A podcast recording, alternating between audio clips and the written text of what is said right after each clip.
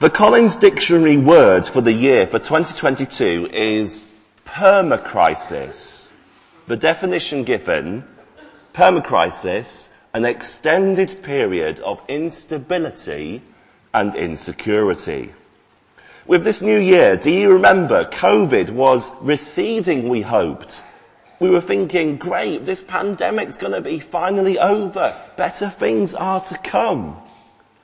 But that word, permacrisis, has found repeated use this year, hasn't it, to describe, amongst other things, the challenges posed by the war close at hand in Ukraine, political chaos in this land, let alone overseas, and the challenges of inflation and the cost of living increases. And of course, we see this on the news, don't we? But it's not just there, is it?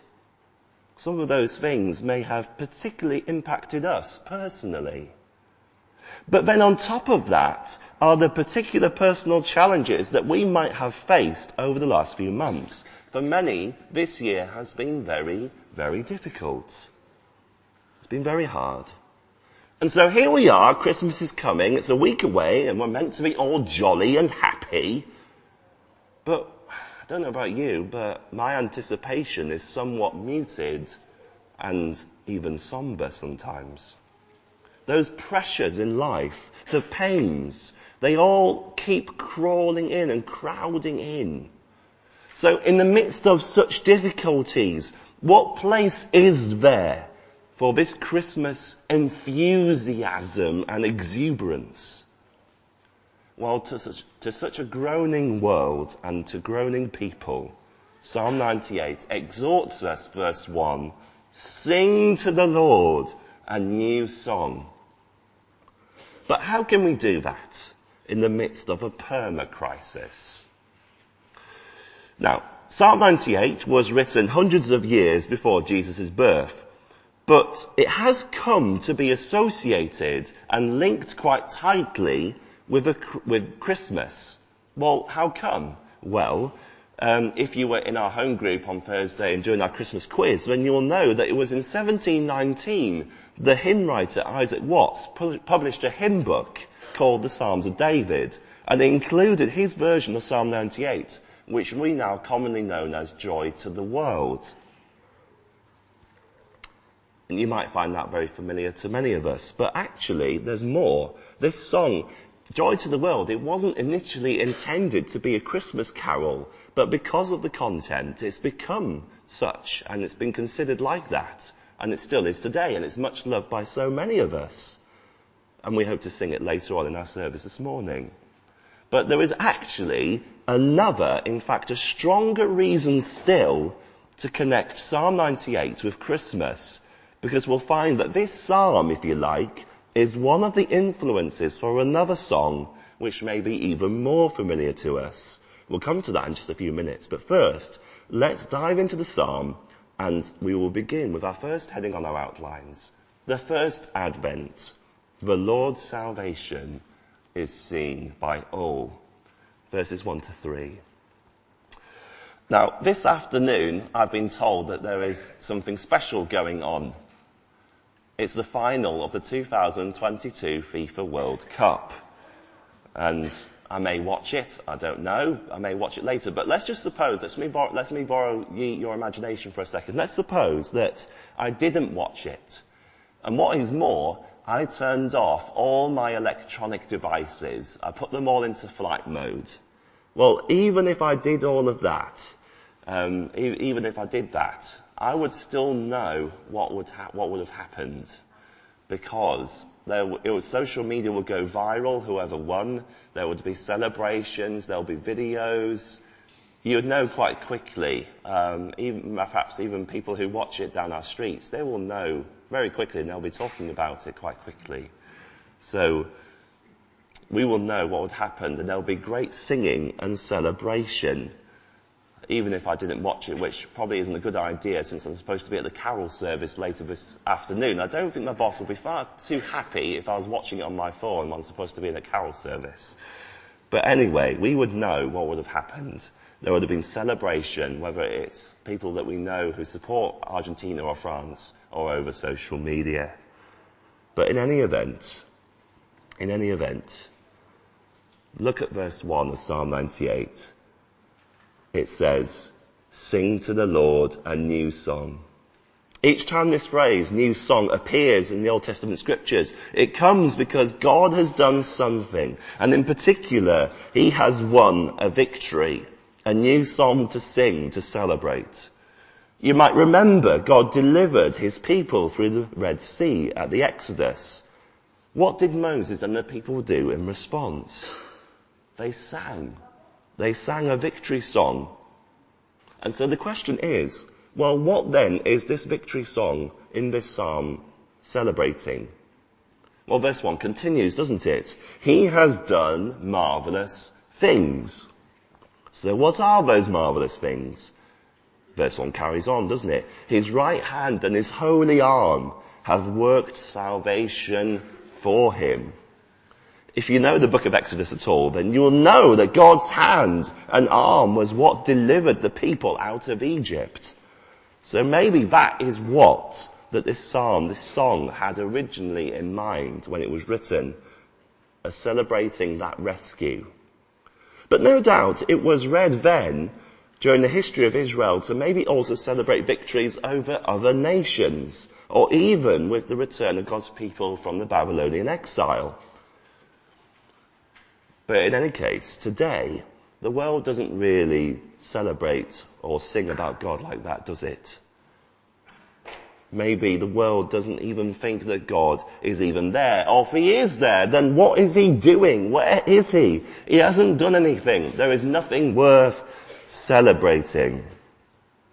And yet, as we read these opening verses, we see 5 times that God is acting. Did you see them? The 5 action words. Doing marvellous things, working salvation, making known of his salvation, revealing his righteousness, remembering his steadfast love and faithfulness. And the point is that God has done something. He has acted. And if that is true, this psalm encourages us. It calls for a response, a celebration. And notice that this call that the psalmist makes is not just for a few people, those who might be interested in this kind of thing. Verse 3, all the ends of the earth has seen the salvation of our God. To which you might ask, have they really? What act of God has the world seen today? If we were to sing this psalm, then what action, if you like, has God done that we are to have in our minds? Well, an angel appeared to a young girl in an out-of-the-way place and spoke of what God had done, even inside her. And that girl, Mary, responded with a song of her own. We had it read to us earlier from Luke's Gospel, chapter 1, Mary's song, sometimes known as the Magnificat. And from those lyrics, it sounds like that one of her main influences was Psalm 98. I've given you a few parallels on your sheets. Let's have a look at them briefly. Mary begins, "My soul glorifies the Lord." She's singing a new song to the Lord. She continues, "The mighty one has done great things." Yes, marvellous things back in Psalm 98. Mary continues, "He has performed mighty deeds with his arm." Just like it says in the Psalm. And again, Mary carries on. "He has helped his servant Israel, remembering to be merciful." Just like in the Psalm. But it doesn't stop there, does it? It doesn't stop there. After Jesus' birth, this baby was taken to the temple in Luke chapter 2. And this old man called Simeon, he took the baby in his arms and he blessed God. And he said, verse 30, "My eyes have seen your salvation, which you have prepared in the sight of all nations." So, this time of year we use this word Advent, don't we? This word Advent, it means coming or arrival. God has come into this world in Jesus. And Psalm 98 emphasizes for us that he has come for salvation, to rescue. That's what's needed to make things better, to find all those who have gone astray and to bring them back. And Jesus himself, he said later on in Luke's gospel that the Son of Man, that is Jesus, he came to seek and to save the lost. Now, that is a grand claim, isn't it? So how then did Jesus do it exactly? Well, Psalm 98 has this language, if you like, of a mighty God in action. His right arm and his holy hand. So you ask then, well, how then did God flex his muscles, if you like, for all the world to see? By coming as a baby amidst the animals. And then, if you like, God did flex them all the more. About 30 years later, it was in public view on a hillside just outside Jerusalem. So if you really want to see what this mighty God is doing, then look there. A man hanging on a cruel cross, breathing his last, in pain and in humiliation. It may not sound like a cause for celebration, but the Bible is clear that if you really want to see what the mighty God has done, then look there. Look more carefully. Look harder. Just think, in our permacrisis, in this world of sin and suffering and pain and evil and death, our world, in the end, is utterly powerless, isn't it? It can do nothing. What can change our world for the better? Well, the mighty God can do it. Through a cradle, but led to a cross. And hence this call goes out to all the world in Psalm 98. Sing a new song. The carol puts it like this. Joy to the world. The Lord has come. So that's verses 1 to 3. The first advent, the Lord's salvation is seen by all. Then, verses 4 to 6, we have this Christmas, a joyful noise to the Lord the King. Have a look at verse 4 with me. Shout for joy to the Lord, all the earth. Burst into jubilant song with music. And again at the end of verse 6, shout for joy before the Lord the King. Do you notice the obvious repetition here? Joy, joyful noise, joyous sound. Those angels who came and spoke to Mary that we saw earlier, they arrive on the hillside outside Bethlehem and they said, I bring you good news of great joy.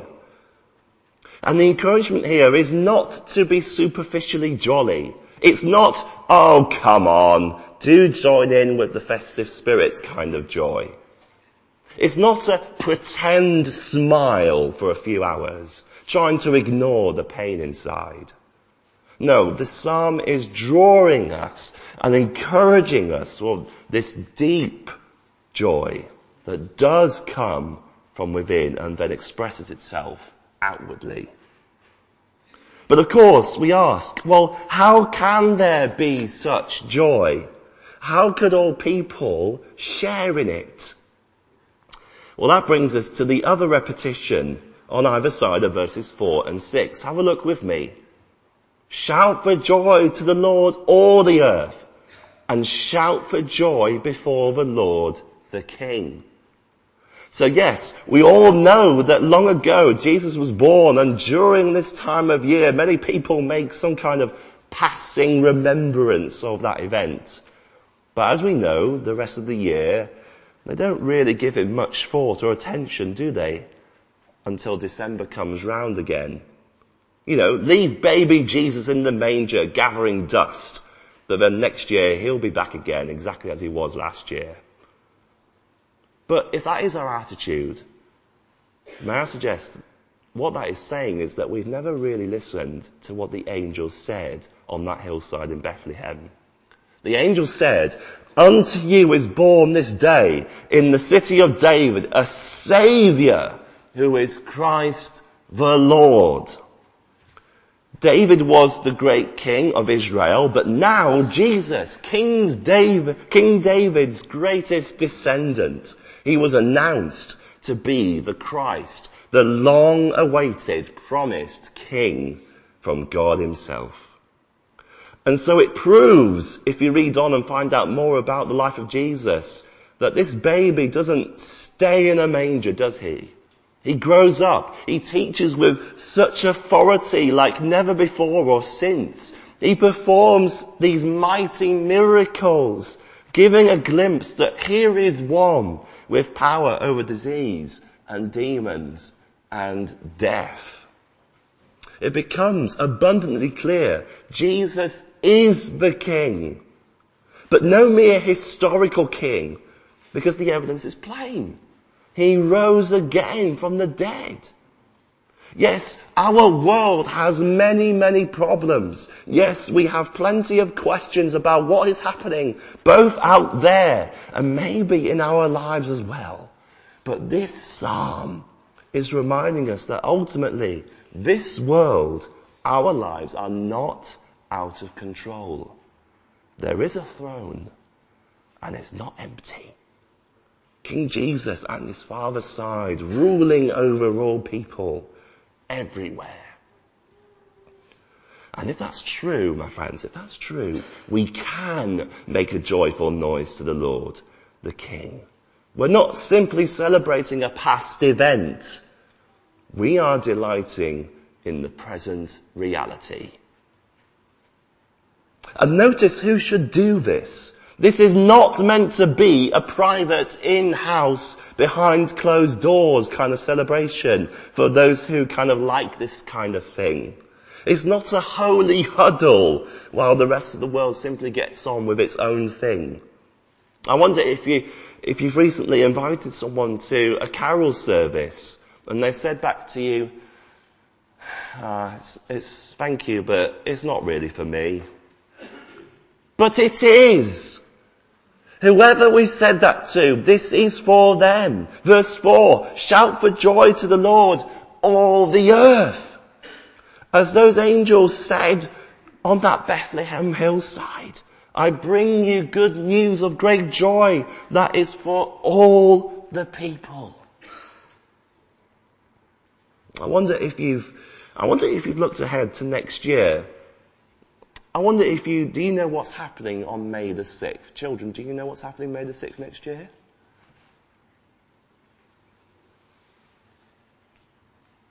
No, it's not my birthday, but if you'd like to bring me a card and a cake, I'm not going to say no. But that's not my birthday. Well, adults, do you know what's happening on May the 6th next year?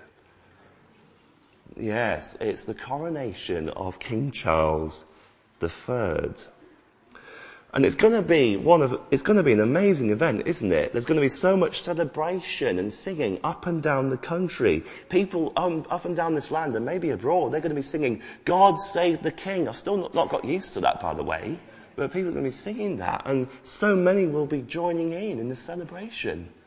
But still, not everyone's going to do that. Not everyone's going to join in for whatever reason. But may I submit to you, there is a far greater king, alive and ruling today. He came into the world that first time to rescue, to bring us back to our Maker. But now he rules over all. So we can sing with conviction and passion, joy to the world, the Saviour reigns. He rules the world with truth and grace. We've seen what the psalmist says on either side of verses 4 and 6, emphasizing joy because of the king. So, what's in between? Look at verse 5 with me. Verse 5 says, burst into jubilant song with music. Make music to the Lord with the harp and the sound of singing, with trumpets and the blast of the ram's horn. Well, we've had singing already, haven't we, in verses 1 to 3. But if you like, now the volume is increasing, isn't it? Get out the musical instruments, the harp, the trumpet, and whatever else. We need to up the volume to 11 and celebrate. Now, here at Hollywell Church, we are keen to put that into practice quite literally. So, this afternoon with our carol service and on Christmas Day as well, we hope to sing some carols and invite all people, including children, to join in with their instruments and to create an orchestra of joyful noise. I was listening to the Breakfast Bible Club rehearsing a song that they're going to do at the carol service. It was amazing. So we want to invite everyone to join in. And it's not just for those who are here in the church. Our hope is to draw people in from outside. We hope that many passers-by who pass along will hear the singing and they will want to join in, and they'll be very welcome to do that. And that's not just our bright idea. That's the precedent of Psalm 98. All the earth invited to join in, celebrating the King's rule. So we've had the first Advent. The Lord's salvation is seen by all. Today, a joyful noise to the Lord the King. And then future Advent, the Lord comes to judge the earth. Verses 7 to 9.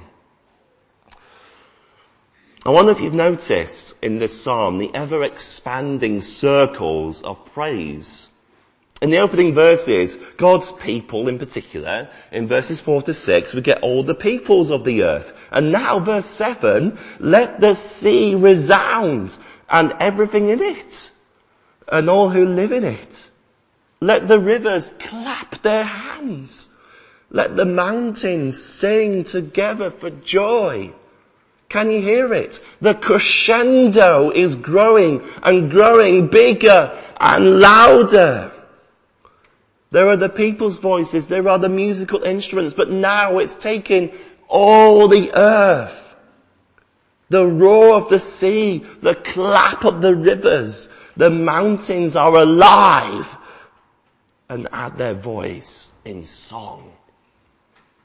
All this joy, as the carol puts it, and heaven and nature sing.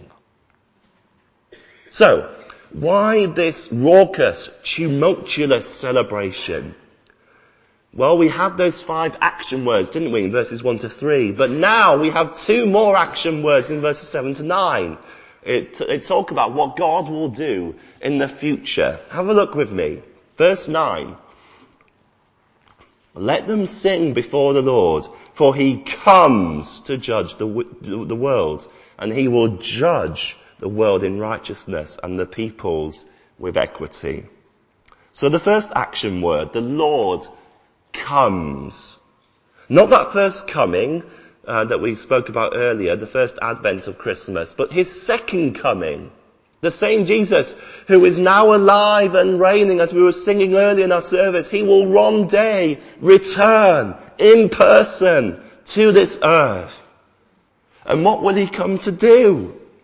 Well, that leads us to our second action word in verse 9. He comes to judge the world. Now, some of you might say, you may hear that and think, well, surely that's not really anything to celebrate, is it? It's something to be feared. And in one sense, for those who continue to shake their puny fists at God, well, yes, that is right. It is something to be feared. It will be a very, very sobering day indeed. And yes, if you like, if all we had in this psalm, of verses 7 to 9, in this psalm, if that's all we had, then it would be ominous to read that.